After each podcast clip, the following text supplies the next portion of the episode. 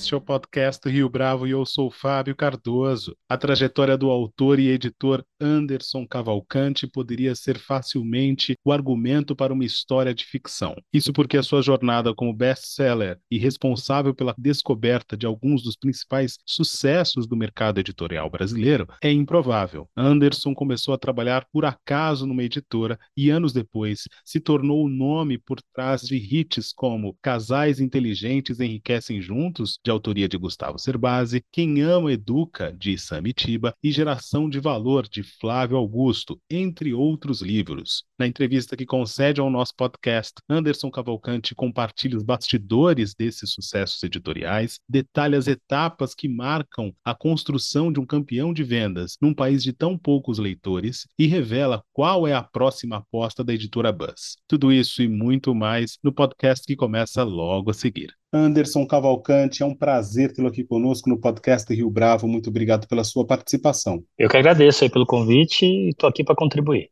Anderson, conta para a gente como é que começa a sua história no mercado editorial. Como é que essa relação se estabeleceu? Tinha 15 anos, 15 para 16 anos, trabalhava como office boy numa outra empresa, e aí a minha mãe era empregada doméstica de uma gerente de uma editora. E ela, para ajudar, para ajudar a gente em casa, minha mãe empregada doméstica, meu pai era metalúrgico, ela arrumou uma vaga para mim numa editora para fazer uma digitar uma mala direta. E aí eu fiz esse bico no fim de semana para ajudar ela a arrumar uma vaga de office boy lá, ganhava um pouco mais e eu fui para lá. Comecei como office boy nessa editora, passei por todas as áreas, assistente administrativo, estoque e tudo mais, até que depois de seis anos eu me tornei sócio dessa editora. Isso eu tinha 22 anos e foi um uma grande conquista e de lá para cá não parei. Mas dia 28 de agosto agora eu vou completar 29 anos que eu atuo, que eu trabalho no mercado editorial, tendo o privilégio aí de ter lançado vários livros, inclusive ter lançado os meus livros. São oito livros que eu publiquei já como autor. Já vendi mais de 6 milhões de livros e tenho livros traduzidos em 21 países. Um orgulho ver as pessoas que buscam, né, que estão lendo os livros que eu escrevi, os livros que eu editei, que é sinal de que elas compartilham de valores, princípios e pensamentos que a gente também aqui acredita bastante. Tudo bem, Anderson. Você, nessa época que começa a trabalhar nessa editora, uns 15 anos, é, você já era um leitor? Não, o livro, livro entrou tarde na minha vida. Tinha aqueles livros da escola que você tinha que ler para fazer as provas. O primeiro livro que eu lembro, e tirando a Bíblia, né? Mas o primeiro livro que eu lembro de ter lido, que me marcou muito, foi aos 14 anos de idade, e é um livro chamado Fernão Capelo Gaivota. É um clássico. E esse livro me chamou muita atenção na época, porque ele falava de uma, de uma andorinha, né? Que ela buscava fazer.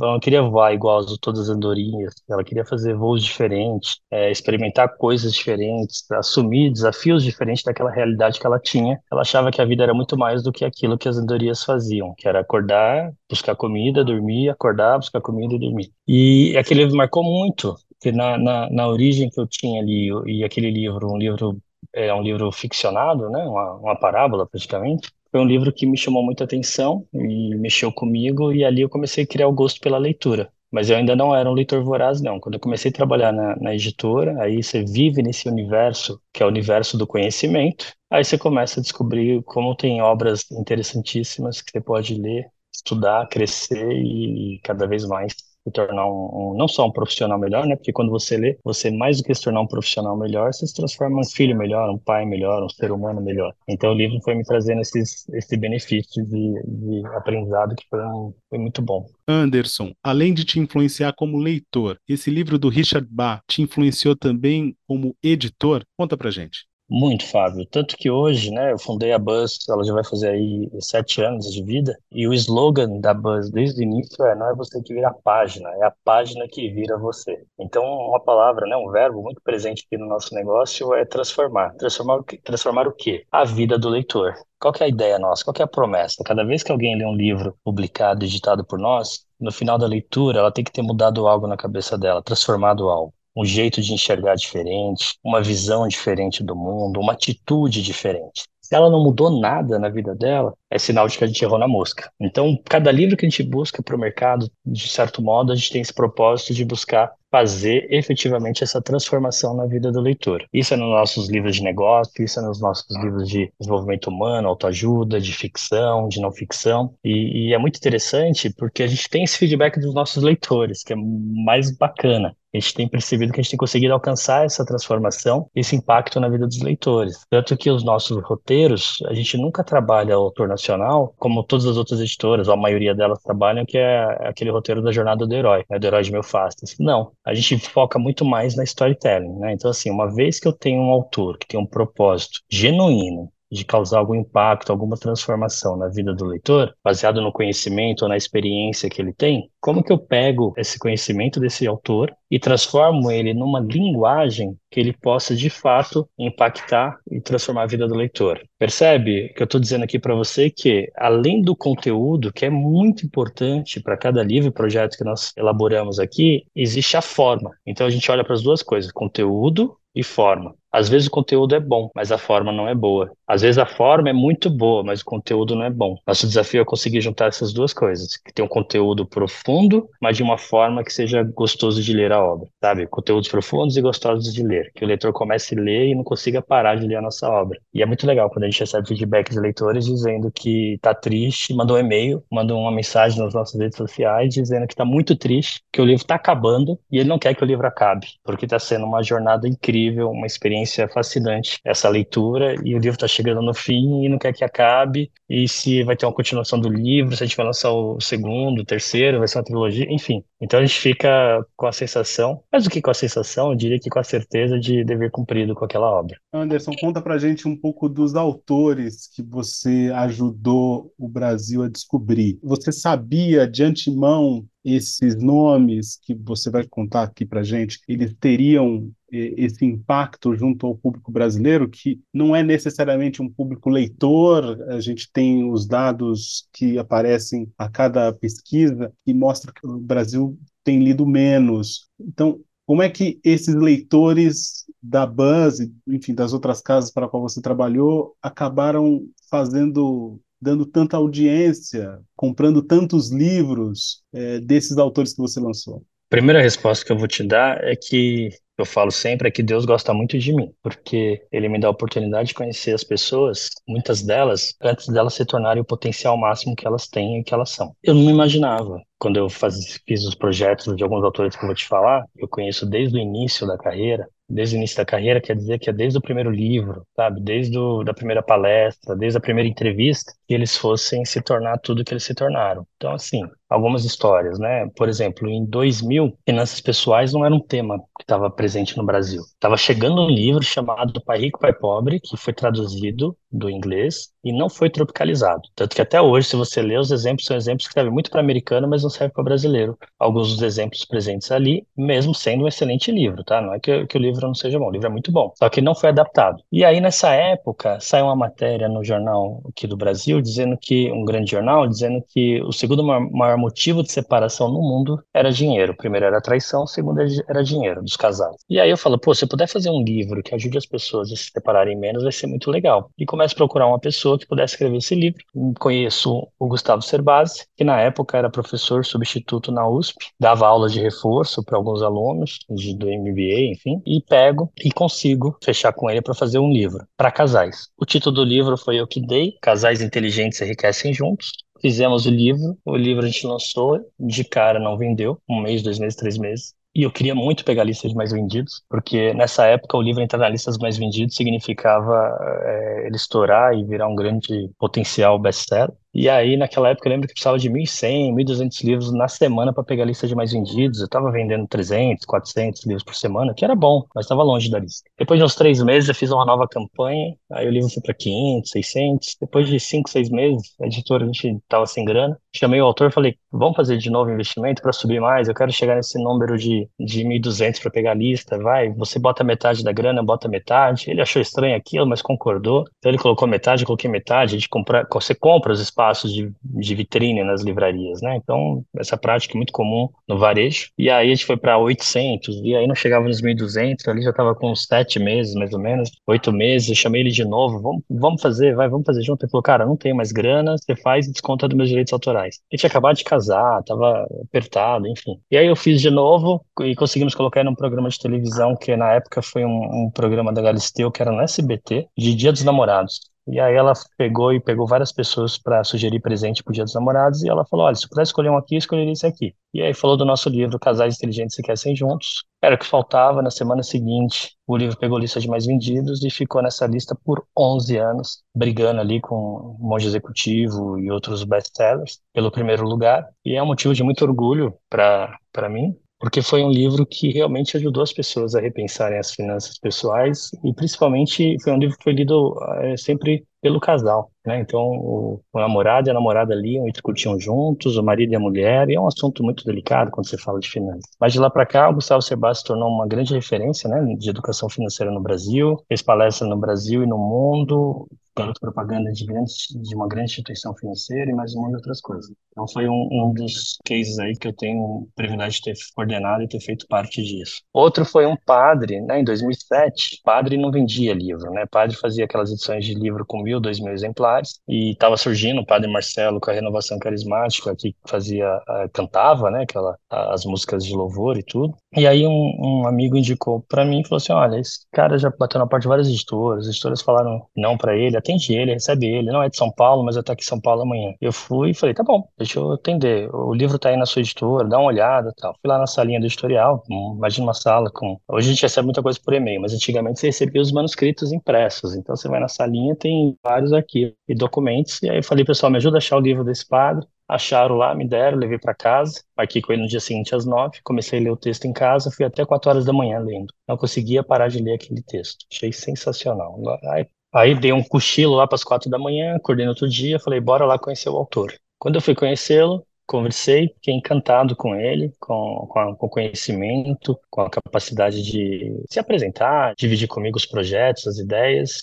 E aí eu lembro que eu terminei a conversa falando, você tem tudo para dar certo. Você escreve bem, você fala bem, você é padre, que, né, bem ou mal, isso desperta um, um, uma credibilidade, um respeito. Tudo bem, Fechei, fizemos o livro, lançamos o livro, fechamos o livro, e aí lancei o livro, levei ele um programa de televisão, programa da Amanda Françoso, aqui na Gazeta, em São Paulo, que era um programa OHF, ninguém conhecia ele, então não tinha acesso à TV. Levei ele no segundo programa, na Amanda de novo. Terceiro programa, que eu entrei o Rony Von, pedi para levar, o Rony convidou ele, foi no Rony Von. Depois ele foi para Globo e o resto da história. Estou falando de um padre chamado Padre Fábio de Mello. Então, contando o padre Fábio de Mello, tô contando Gustavo Cerbasi, mas assim, eu tenho outros nomes de outros autores, como o próprio Marcos Rossi, o Rick Chester, Caio Carneiro, Flávio Augusto, né? Pessoas que, que desde o primeiro livro, desde o primeiro projeto, eu estou junto construindo esse posicionamento da imagem, construindo, escrevendo e trabalhando junto nessa história para não só o livro, mas é o livro, é a palestra, é o posicionamento da imagem, né? O brand, né? Que a gente chama da, dessa marca, para que possa criar valor e cada vez mais, através das entrevistas, das palestras, impactar a vida de milhares e, por que não, milhões de pessoas nesse mundo de meu Deus. Imagina você conhecer um Flávio Augusto quando ele nem dava entrevista, não era bilionário,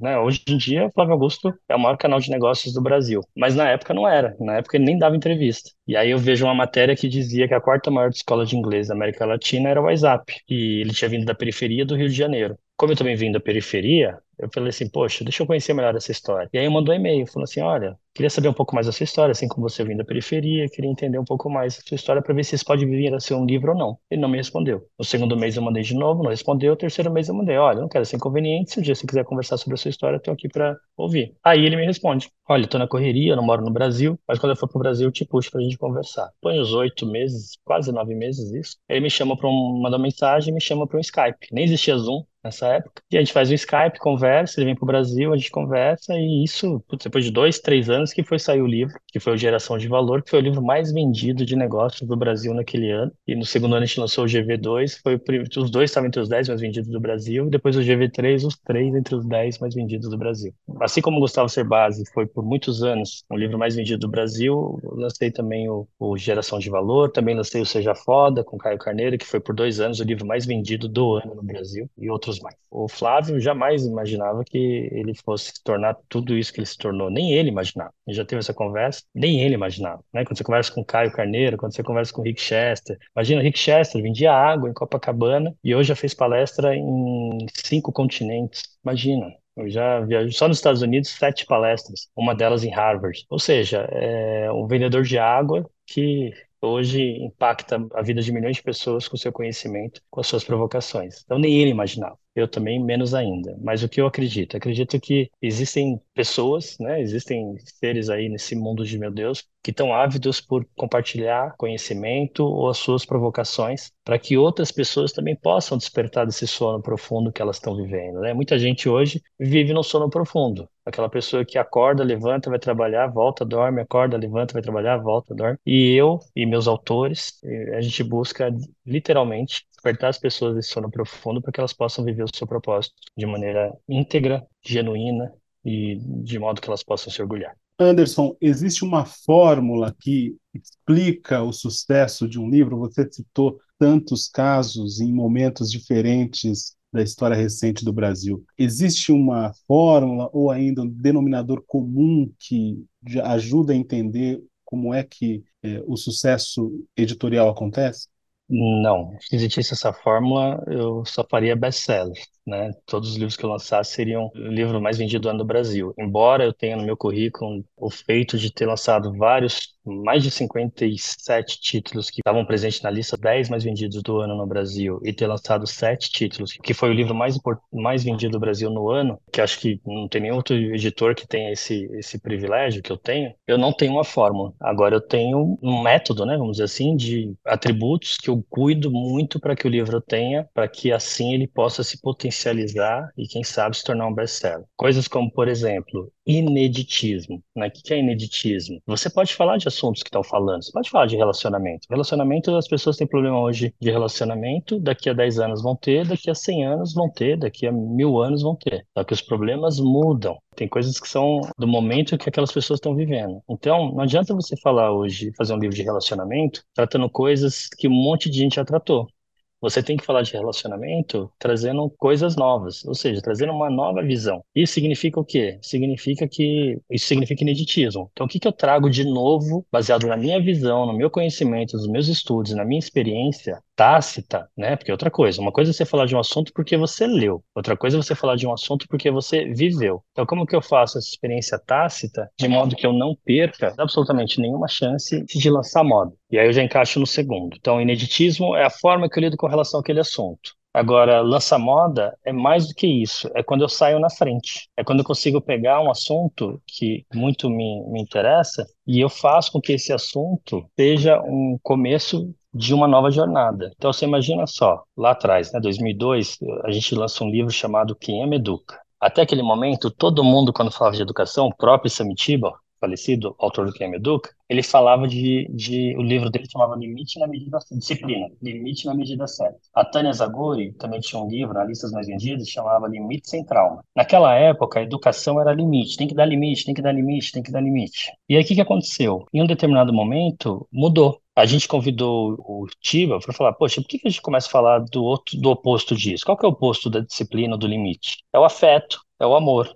podia ter dado muito errado, porque quando você pega o caminho contrário, às vezes não dá certo. E podia dar muito certo, e deu muito certo. E aí o que a gente fez? A gente lançou um livro chamado Quem é Educa, que por dois anos foi o livro mais vendido do ano do Brasil, e pela primeira vez na história do Brasil, o livro de educação foi o livro mais vendido do ano no Brasil, pela Veja, Folha e Estadão, que é motivo de muito orgulho para nós. Mas o que, que teve ali? Teve um querer lançar moda, ou seja, querer fazer algo diferente que realmente pudesse dar muito errado, ou dar certo, ou dar muito certo. Nesse caso, deu muito certo. Outro exemplo de lançar moda é colocar um palavrão na capa de um livro. Nós somos a primeira editora a lançar um livro com palavrão na capa. Seja foda. Quando você lança um negócio desse, mesma coisa, pode dar muito certo ou pode dar muito errado. No nosso caso, deu muito certo. Depois disso, vieram um monte de outros títulos com palavrão na capa. Só que o nosso foda, ele era um acróstico. Então era feliz, otimista, determinado e abundante. E o pessoal começou a lançar um monte de coisas seguindo a, a, a nossa onda. E o que, que, quer dizer lançar moda? É você ser a onda. Quando você é a onda no mercado editorial brasileiro, um monte de outros editoras vão lançar livros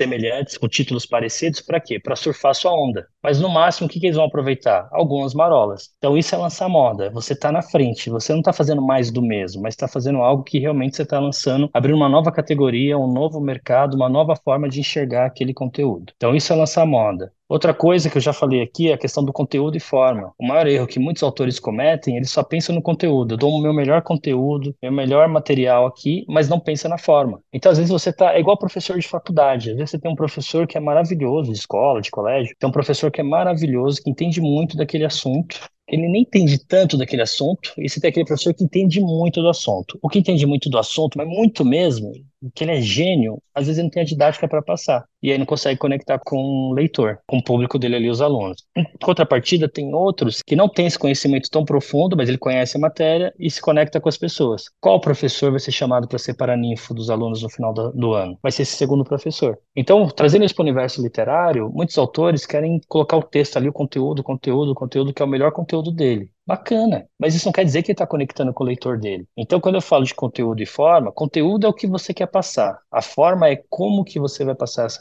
esse conteúdo. Qual é a maneira que você vai fazer para que o leitor pegue seu texto do começo ao fim e não queira parar de ler em nenhum momento, queira sempre virar a próxima página, a próxima página, e quando ele menos perceber, o livro acabou. Esse é um outro desafio. E aí, para finalizar, tem mais um monte de outros pontos bem importantes, Fábio, mas tem um que eu não posso deixar de falar aqui, que é assim, o livro tem três desafios, basicamente, talvez quatro. O primeiro desafio é ele ser vendido. Esse é um desafio do comercial da editora. Como que o comercial da editora faz para o livro estar tá na livraria, estar tá distribuído, estar tá em destaque e ser vendido? Esse é o primeiro. O segundo é ele ser lido até o final. Ser lido até o final tem a ver com é, a qualidade do editorial junto com o autor. Então é o autor e o conteúdo dele ali, conteúdo de forma, ineditismo, nossa moda e outras coisas mais que são bem importantes. Mas é esse cuidado do autor e do editor é o desafio deles, fazer um texto que seja profundo e gostoso de ler. Então o primeiro é ser vendido, o segundo é ser lido até o final. Por que lido até o final? Porque 92% dos livros no Brasil não são lidos até o final. E aí você pode parar para ver na história, você que está ouvindo a gente, quando você lê um livro até o final, você normalmente indica ele para alguém, recomenda para alguém.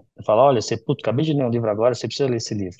Vai, vai indicar no almoço de domingo com a família, no happy hour da sexta-noite, mas você vai indicar. Então, ser vendido, ser lido até o final, e o terceiro ele vai ser indicado, que é esse terceiro desafio, que é a consequência do segundo. Você vai indicar o livro. E aí eu falo que tem um quarto, que o quarto é quando eu, aí não tem como não ser um best-seller. É quando você quer dar ele de presente. Que uma coisa é você querer indicar para alguém, mas a pessoa que vai comprar. Outra coisa é você querer dar de presente. É quando você gostou tanto, mas tanto, tanto, tanto desse livro e você compra um, dois, três, quatro, cinco, começa a dar esse livro de presente. Aí não tem jeito. Aí realmente você entrou no, no ciclo aí da prosperidade de um, de um livro best-seller. É isso. Esses são alguns dos principais desafios que você tem. Por que que eu falo isso abertamente? Porque a maior parte das editoras e dos autores não vão fazer essas coisas que eu estou falando. E não vão fazer por quê? Porque dá muito trabalho. Dá muito trabalho você vai pegar um texto, escrever, reescrever, escrever de novo. Só para você ter uma ideia, né? Seja foda, foi reescrito sete vezes. Ponto de inflexão foi reescrito duas vezes.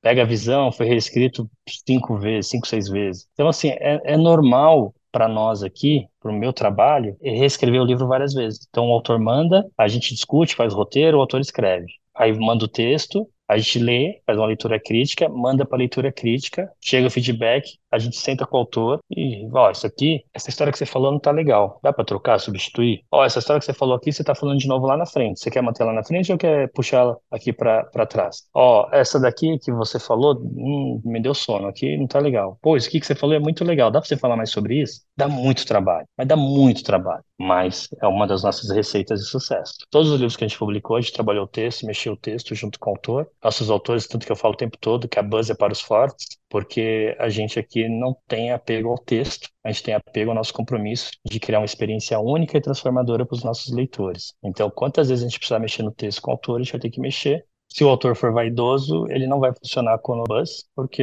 aqui na Buzz a gente vai realmente trabalhar muito o texto para que a gente possa alcançar o nosso propósito. Anderson, na Buzz, é por isso que vocês costumam trabalhar com um perfil de autor ligado às mídias sociais, ou seja, que é um autor mais desapegado ao texto de um lado e de outro mais que atrai um público que está nas redes? Fábio, a gente tem hoje mais de 170 títulos no nosso catálogo autores que estão mais ligados às redes sociais, aí às mídias sociais, eu acho que não dá, acho que a gente não chega em 10 autores, talvez 12. É que os autores, quando são das redes sociais, eles acabam fazendo um barulho muito maior e aí dá essa impressão. Mas menos de 10% do meu catálogo hoje são autores que estão presentes nas mídias sociais. Eu tenho livros de catálogo meu hoje. Por exemplo, eu tenho um livro de TDA, TDAH, né? Que o autor é um livro que a gente vende muito bem e não, não é, é, tradução. A gente faz um sucesso danado e ninguém nem tá vendo. A gente tem um outro que é o Dixie de Coração, que é a história da Starbucks